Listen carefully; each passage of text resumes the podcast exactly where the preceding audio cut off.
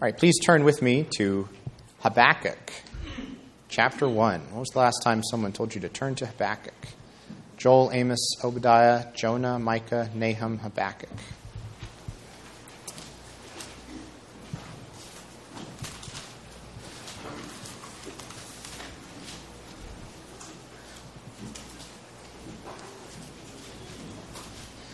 Um, we'll read the first 11 verses of this first chapter, uh, which are uh, cited in part, quoted in part, by the Apostle Paul in our sermon text today. So this will help us to get the broader context of what Paul has in mind as he issues a stern warning to his listeners on the basis of Habakkuk's prophecy. The oracle that Habakkuk the prophet saw O Lord, how long shall I cry for help and you will not hear? Or cry to you violence and you will not save? Why do you make me see iniquity and why do you idly look at wrong? Destruction and violence are before me, strife and contention arise. So the law is paralyzed and justice never goes forth, for the wicked surround the righteous, so justice goes forth perverted. Look among the nations and see.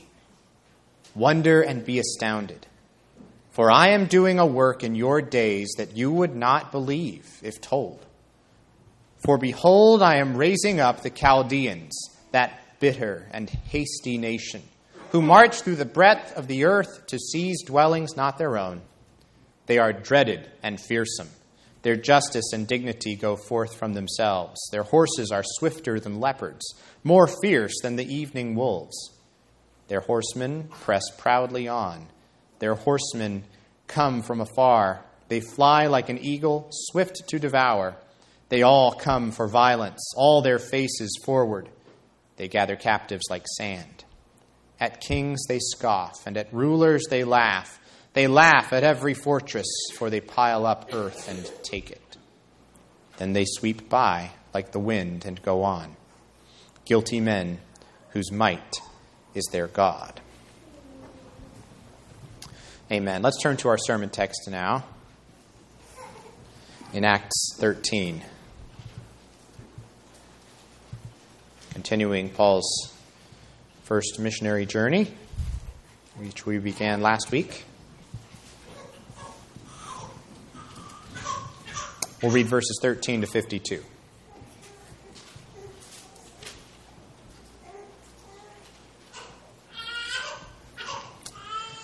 Now, Paul and his companions set sail from Paphos and came to Perga in Pamphylia. And John left them and returned to Jerusalem. But they went on from Perga and came to Antioch in Pisidia. And on the Sabbath day, they went into the synagogue and sat down. After the reading from the law and the prophets, the rulers of the synagogue sent a message to them, saying, Brothers, if you have any word of encouragement for the people, say it. So Paul stood up and motioning with his hand, said, Men of Israel, and you who fear God, listen. The God of this people Israel chose our fathers and made the people great during their stay in the land of Egypt. And with uplifted arm, he led them out of it. And for about forty years, he put up with them in the wilderness. And after destroying seven nations in the land of Canaan, he gave them their land as an inheritance. All this took about 450 years. And after that, he gave them judges until Samuel the prophet. Then they asked for a king, and God gave them Saul the son of Kish, a man of the tribe of Benjamin, for 40 years. And when he had removed him, he raised up David to be their king, of whom he testified and said, I have found in David the son of Jesse a man after my heart who will do all my will. Of this man's offspring, God has brought to Israel a Savior, Jesus, as he promised. Before his coming, John had proclaimed a baptism of repentance to all the people of Israel. And as John was finishing his course, he said, What do you suppose that I am? I am not he. No, but behold, after me one is coming, the sandals of whose feet I am not worthy to untie. Brothers, sons of the family of Abraham, and those among you who fear God, to us has been sent the message of this salvation. For those who live in Jerusalem and their rulers, because they did not recognize him nor understand the utterances of the prophets, which are read every Sabbath, fulfilled them by condemning him. And though they found in him no guilt worthy of death, they asked Pilate to have him executed. And when they had carried out all that was written of him, they took him down from the tree and laid him in a tomb. But God raised him from the dead. And for many days he appeared to those who had come up with him from Galilee to Jerusalem, who are now his witnesses to the people.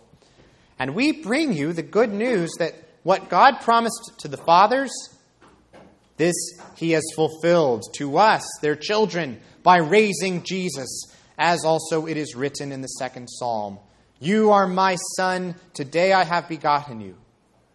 And as for the fact that he raised him from the dead, no more to return to corruption, he has spoken in this way I will give you the holy and sure blessings of David. Therefore, he says also in another psalm, You will not let your Holy One see corruption. For David, after he had served the purpose of God in his own generation, fell asleep and was laid with his fathers and saw corruption. But he whom God raised up did not see corruption. Let it be known to you, therefore, brothers, that through this man forgiveness of sins is proclaimed to you, and by him everyone who believes is freed from everything from which you could not be freed by the law of Moses. Beware, therefore lest what is said in the prophets should come about. Look, you scoffers, be astounded and perish, for I am doing a work in your days, a work that you would, will not believe even if one tells it to you. As they went out, the people begged that these things might be told to them the next Sabbath. And after the meeting of the synagogue broke up, many Jews and devout converts to Judaism followed Paul and Barnabas, who, as they spoke with them, urged them to continue in the grace of God. The next Sabbath, almost the whole city gathered to hear the word of the Lord. But when the Jews saw the crowds, they were filled with jealousy and began to contradict what was spoken by Paul, reviling him. And Paul and Barnabas spoke out boldly, saying, It was necessary that the word of God be spoken first to you. Since you thrust it aside and judge yourselves unworthy of eternal life, behold, we are turning to the Gentiles. For so the Lord has commanded us, saying, I have made you a light for the Gentiles, that you may bring salvation to the ends of the earth. And when the Gentiles heard this, they began rejoicing and glorifying the word of the Lord, and as many as were appointed to eternal life believed. And the word of the Lord was spreading throughout the whole region.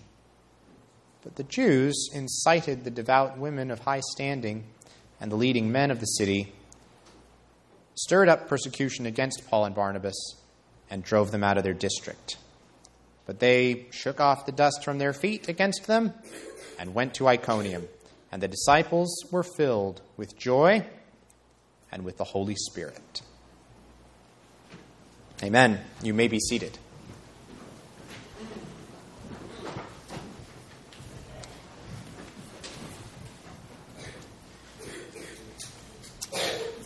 Well, the title you'll see in the bulletin for this sermon is A Covenantal Crisis.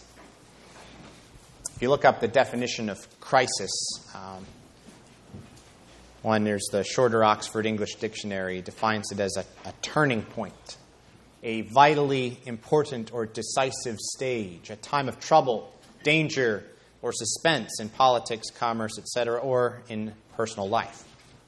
Um, it also lists an older meaning for the word. It's not commonly used anymore, which is simply a judgment or a decision. Our word crisis actually comes from the Greek word crisis. This comes straight over from Greek, uh, and that Greek word means judgment or decision. Krisis, I suppose, in Greek. Um, here in Acts, we are at a stage in the history of God's plan for salvation, what we sometimes call redemptive history, um, that we could describe as a, a real crisis, a turning point. Things are changing. It's a covenantal crisis, we would say, because things are changing for the covenant people, for the Israelites. They're being called to, now to see in Christ and everything that He's just done quite recently, the real thing, the real thing compared to the Old Testament pictures that foreshadowed him, the real thing compared to the distorted expectations of, their, uh, of Judaism that got the Old Testament wrong. It's a turning point, it's a moment of decision, it's a crisis for Israel. And we've seen this repeatedly uh, through the first 12 chapters of Acts. But it's not just a big picture crisis kind of for Israel in general, in the abstract. The coming of Christ and the proclamation of the gospel lead to a personal crisis for every individual and every particular community where that message makes its way. What is this community, what is this person going to do about Jesus? Today, in this passage, that crisis comes to the city of Pisidian Antioch, we call it. Um, but I hope you'll see that that same crisis that they faced that day, every one of us must face when we are confronted with this same message of the Lord Jesus. The only question is which direction are we going to go in the face of that crisis, that turning point? I want to give you three points to help divide up the passage this morning. The first heading will be covenantal continuity, verses 13 to 25. Second will be covenantal contrast, verses 26 to 41. And then third, a covenantal crossroads. That's 42 to 52. So covenantal continuity, covenantal contrast, and a covenantal crossroads. Verse 13 Paul and Barnabas and John Mark leave the island of Cyprus, they're in the Mediterranean Sea, and they head north now by ship to the mainland of Asia Minor, which is now called Turkey. Um, so Paphos, uh, that they leave from, was that city on the western side of the island of Cyprus, where they met with Sergius Paulus and the magician Elymas. So that's where they're coming from. And after they land on the coast near uh, the city of Perga, uh, they make their way north from there to a city called Antioch in Pisidia. Now, that can get kind of confusing because their home base is also called Antioch back in Syria, but that's a completely different Antioch. So we have to separate them in our minds. We call this one Pisidian Antioch because it's in the region of Pisidia. It's a totally different place there in Turkey, um, uh, not modern day Turkey. And uh, to get there to this new Antioch, they actually had to cross a difficult mountain range. You can see this if you just look on a topographical map. To get from the sea up to that region, you have to cross what are known as the Taurus Mountains. Um, and whether for that reason, because of the difficulty, or for, or for some other uh, unspecified reason, um, their companion and helper, John Mark, at this point decides to go home. Uh, and John, and he also goes by Mark elsewhere, so we call him John Mark. Um, left them, it says, and returned to Jerusalem, verse 13. And he doesn't even go back to Antioch, he goes back all the way to Jerusalem.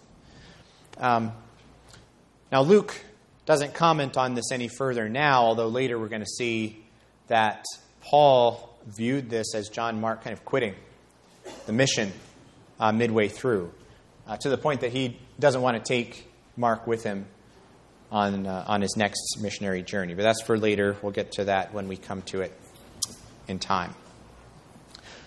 Uh, one important thing to know about Pisidian Antioch is that it was located within the Roman province, this is going to sound familiar, I hope, of Galatia.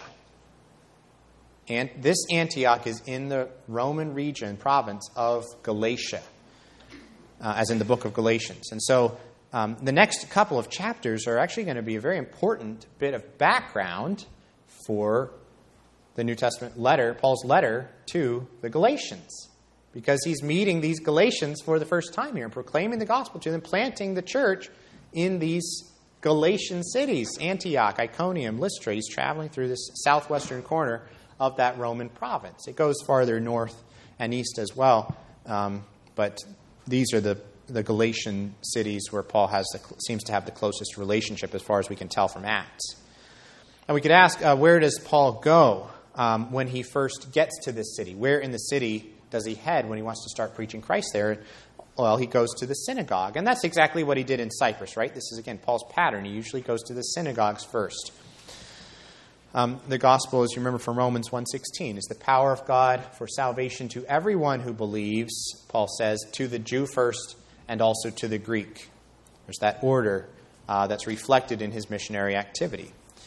Um, and here, like back on Cyprus, once again, the Lord has providentially arranged a kind of golden opportunity for him uh, to talk about the good news. Paul keeps getting these wide open invitations. Uh, just tell us what you have to say, Paul. What's on your mind today? And so he keeps getting these wide open chances to speak. And in this case, he can start anywhere he wants. And so it's instructive for us to see well, with this particular audience, where does Paul choose to start?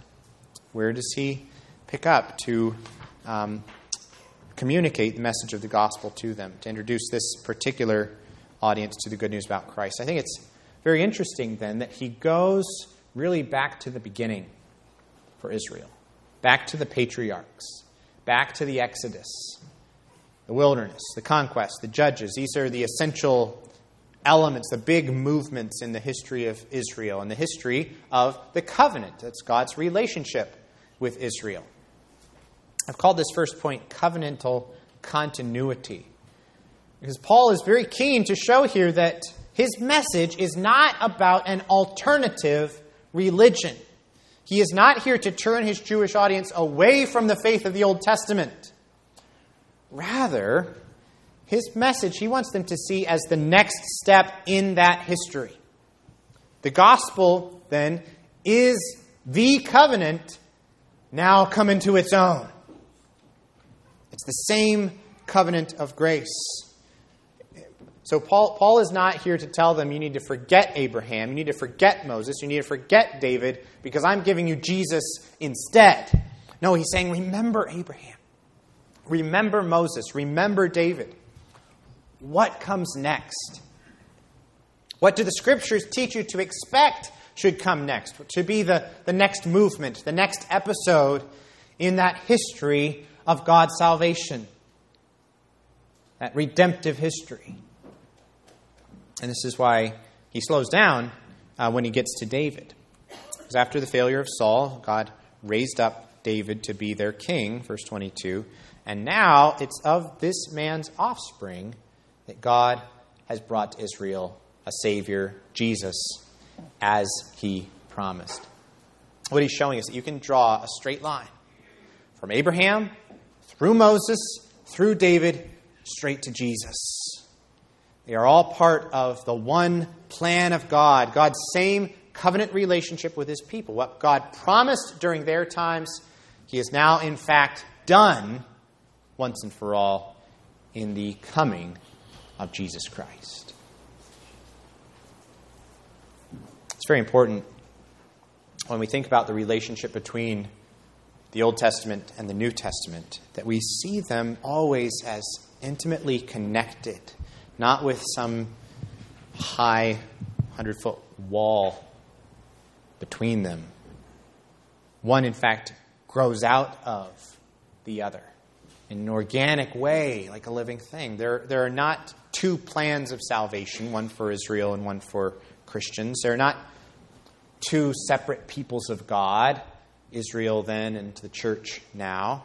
There is one plan of salvation for one people of God under one basic covenant relationship that developed through time more and more as God revealed it more and more clearly and as God accomplished more and more of his saving work in it. One theologian describes it, some of you will recognize this uh, very much so, uh, like an oak tree that starts out as a little acorn. And sure, an acorn doesn't look much like an oak tree, does it? Doesn't, doesn't look like an oak tree, but it is the beginning of an oak tree. And then it grows into a seedling, and then it grows into a sapling, and so on until at last it is that full grown tree.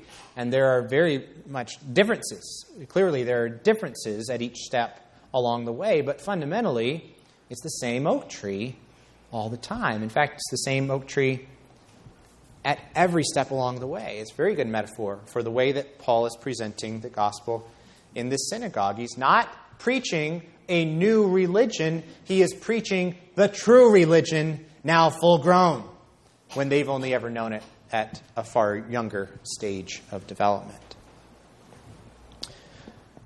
Crucial in verse 23 is the word promise.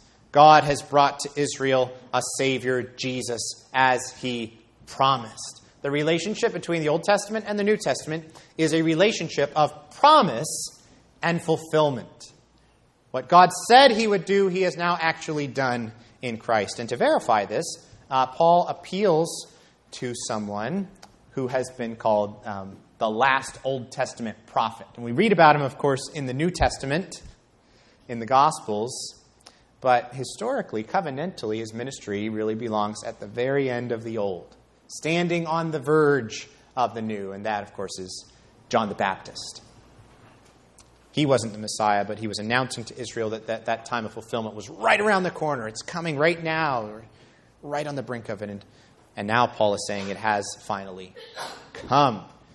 And it's come, first of all, in keeping with that principle of covenant continuity, it has come, first of all, to Israel. It's come to Israel. That's where Jesus came. Brothers, sons of the family of Abraham, and those among you who fear God, to us has been sent the message of salvation. Paul is identifying himself here with them as a fellow Israelite. And he's telling, uh, he's telling them it was to us Israelites that Jesus came. The promise is for us, of all the people in the world. We should be the quickest to accept it. We should be the most excited to receive this message because we've heard it foretold for so long. Paul is uh, known to us now as the apostle to the Gentiles. But during his ministry and in his writings, there's this logical order. Again, to the Jew first and also to the Greek. He recognizes that Jesus came to Israel first, and other people groups are gathered in, um, well, partly because Israel fails to respond. That's one of the things that opens the door to the Gentiles, is Israel's rejection of the gospel. But there's another side to this, which is that when those Gentiles are gathered in, when those other peoples are gathered into the church, that happens because they are being made part of that one people of God. They're, in a sense, they're being made part of Israel, sp- true spiritual Israel through being united to Christ, the true Israelite. That's the principle of covenantal continuity that Paul starts with. Of all people, this audience here in the synagogue ought to be, if everybody's being reasonable, the most excited to receive this message. However, Paul goes on to describe the great tragedy that took place when Jesus, in fact, came on the scene to Israel. In John chapter 1, remember the apostle says he came to his own, but what happened? His own did not receive him. Paul's making the same point here. Those who live in Jerusalem, that center of Israelite life, and their rulers, that's the people who ought to know better, who ought to know best. These are the, the, the brightest and most informed, scripturally knowledgeable of all the Israelites. But he says they did not recognize him nor understand the utterances of the prophets, which are read every Sabbath. In other words, they had no excuse. Everybody should have seen this coming. Every time you come to the synagogue, you read the writings that promise the coming of Christ. But when he actually came, it's like they were blind. And yet it was, they were inexcusably blind, willfully blind, because they had all the information that they needed. It was right there in front of them to recognize the Messiah when he came, and yet they refused to admit who Jesus was because it threatened other things that they valued more in their own selfish kingdom. Now, that didn't change the fact that those people in Jerusalem were still part of the covenant story. They're just not part, the part of the covenant story that you, that you want to be in. It says, since they didn't understand the prophets, instead they fulfilled them in a different way.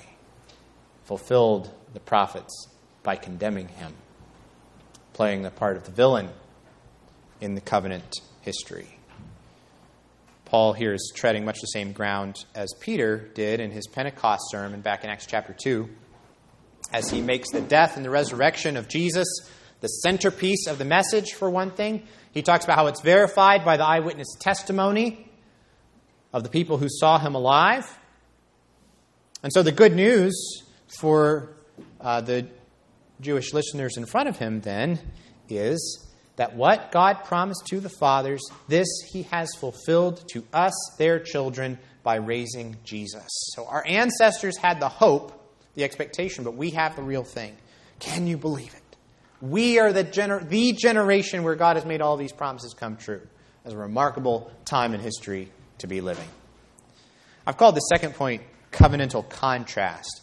Uh, when people talk about the relationship between the Old and New Testaments, they'll often talk about continuity and discontinuity, and many differences in the way people think about that history of salvation as to do with how much continuity do you see between the old and the new, and how much of a break do you see? How much, how many differences? What kinds of differences? How much discontinuity? What's the same from the old and the new, and what's different?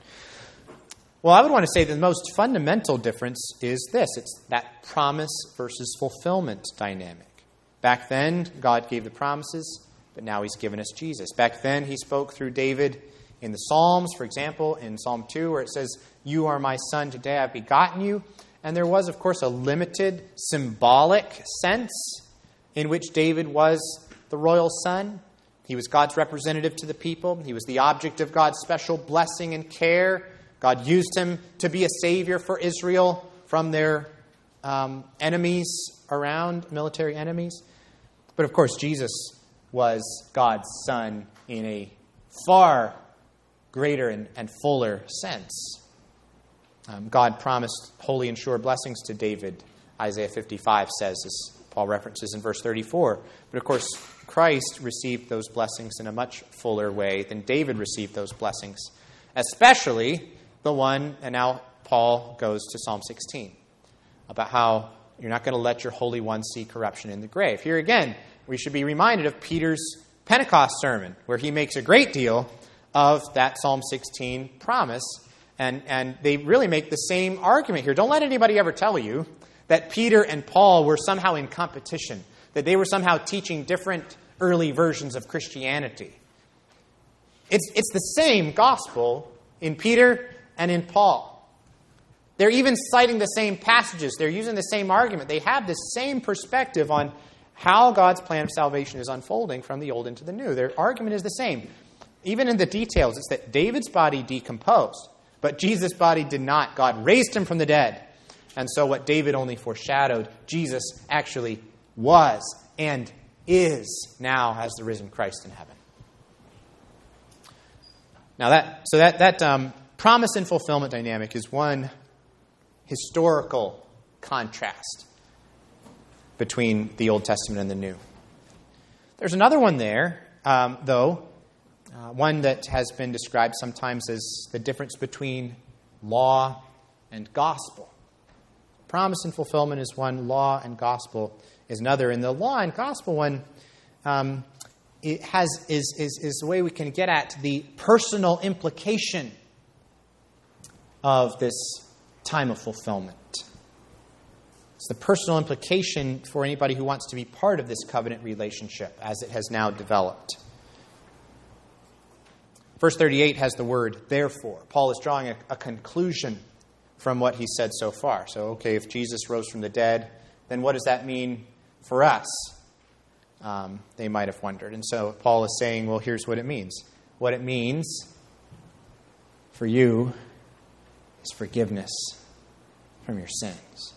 It means forgiveness from your sins. Let it be known to you, therefore, brothers, that through this man forgiveness of sins is proclaimed to you. And by him, everyone who believes is freed from everything from which you could not be freed by the law of Moses. Uh, you can notice the footnote there, if you have the ESV, where it points out that the word freed uh, stands for the Greek word that's also translated justified, declared righteous.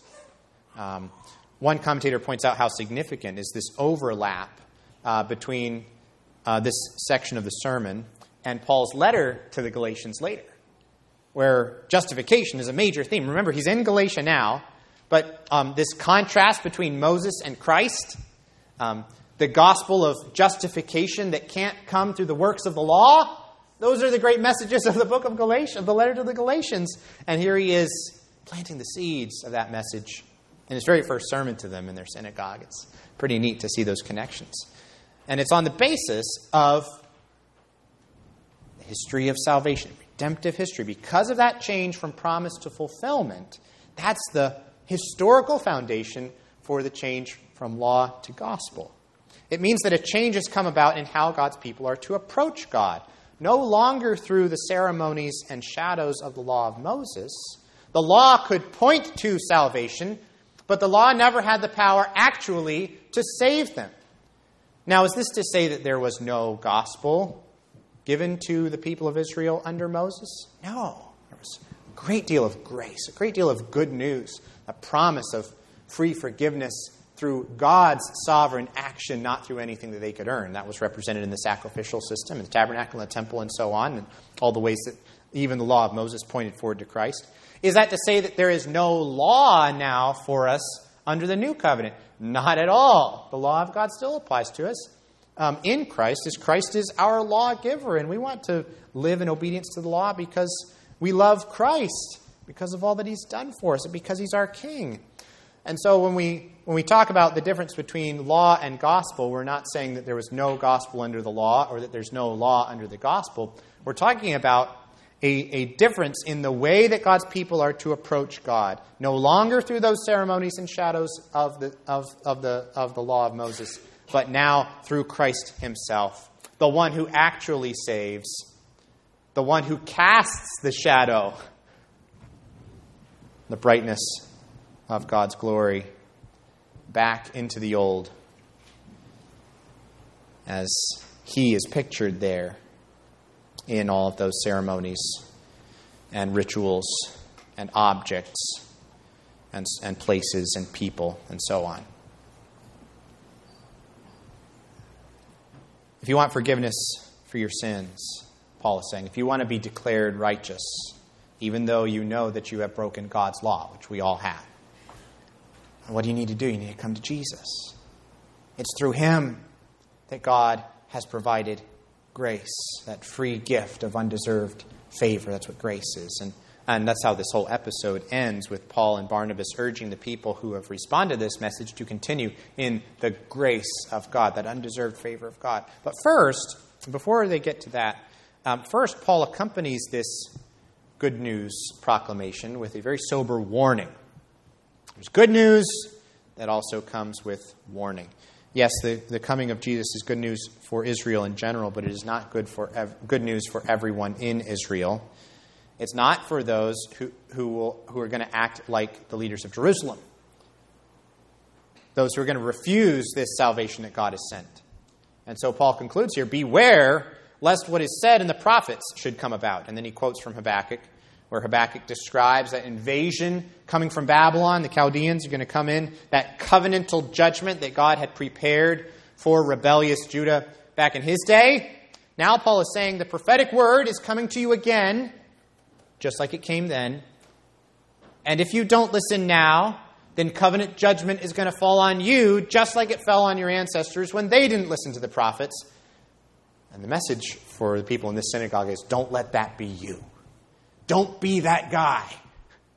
In other words, rejects the Word of God and the open invitation to salvation and forgiveness that God's holding out to you in Christ. so you see, there's a crisis here, which you might call a covenantal crossroads. This crisis that has already faced the Israelites of Jerusalem is now facing the Israelites living in Galatia. Which way are you going to go? How are you going to respond? What are you going to decide?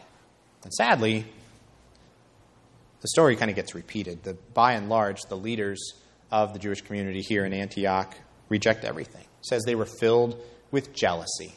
Which should sound familiar. It's just what happened in Jerusalem. Filled with jealousy, they began to contradict what was spoken by Paul, reviling him. It's the word for blaspheming there in Greek.